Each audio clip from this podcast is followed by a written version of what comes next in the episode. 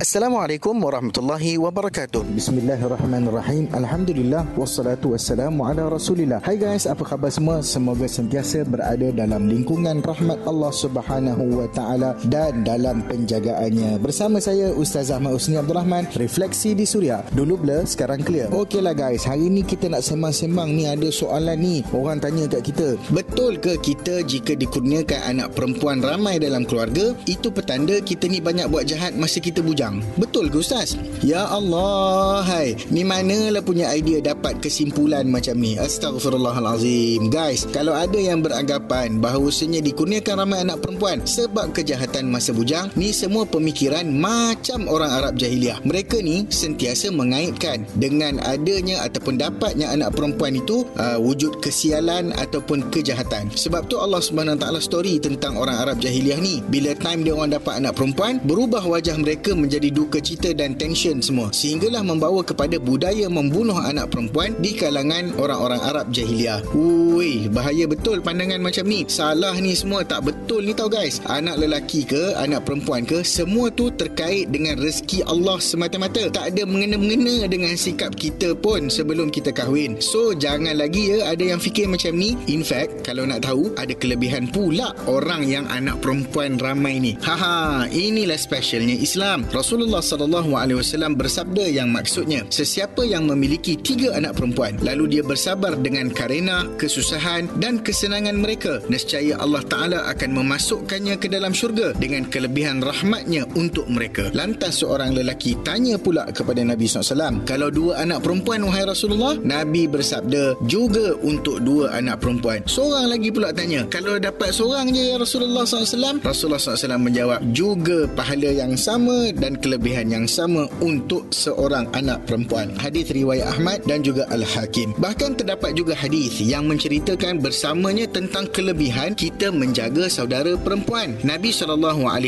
yang bermaksud tidak ada bagi sesiapa tiga orang anak perempuan ataupun tiga orang saudara perempuan lalu dia berbuat baik kepada mereka melainkan Allah Ta'ala akan memasukkan mereka ke dalam syurga. Hadis riwayat Al-Imam Al-Bukhari. So guys, macam Hebat kan ganjar ganjaran orang yang ada ramai anak perempuan ni siap dijanjikan syurga lagi kalau bersabar dan memperelokkan tarbiyah dan didikan mereka. Ha, kan lain tu daripada apa yang kita sangka selama ni. So, apa nasihat ustaz kepada sahabat-sahabat pendengar kita semua? Anak-anak sama ada lelaki atau perempuan tidak terkait dengan kejahatan ataupun apa-apa kesialan. Semuanya adalah rezeki Allah Taala kepada kita. Allah berfirman dalam surah Syura ayat 49 hingga 50 kepunyaan Allah lah kerajaan langit dan bumi. Dia menciptakan apa yang dia kehendaki. Lantas dia memberikan anak-anak perempuan kepada siapa yang dia kehendaki dan memberikan anak-anak lelaki kepada siapa yang dia kehendaki. So, kita semua kenalah bersyukur. Jauhi sebarang bentuk anasir jahiliah dari membelenggu kepercayaan hidup kita. Apatah lagi untuk kita sangsi dengan Allah yang Maha Pencipta. Usahakanlah pendidikan dan tarbiyah yang terbaik buat anak-anak agar mereka menjadi generasi generasi yang soleh dan soleha. Anak lelaki maupun perempuan, semua rezeki kurniaan Allah. Amanah Tuhan jangan dipersiakan di akhirat nanti mendapat susah. Assalamualaikum warahmatullahi wabarakatuh.